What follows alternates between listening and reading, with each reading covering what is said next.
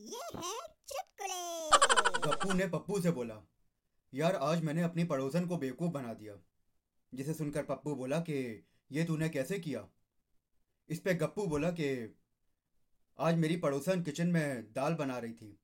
मैंने बाहर से तीन सीटी मारी तो उस पगली ने दाल को कुकर से उतार दिया।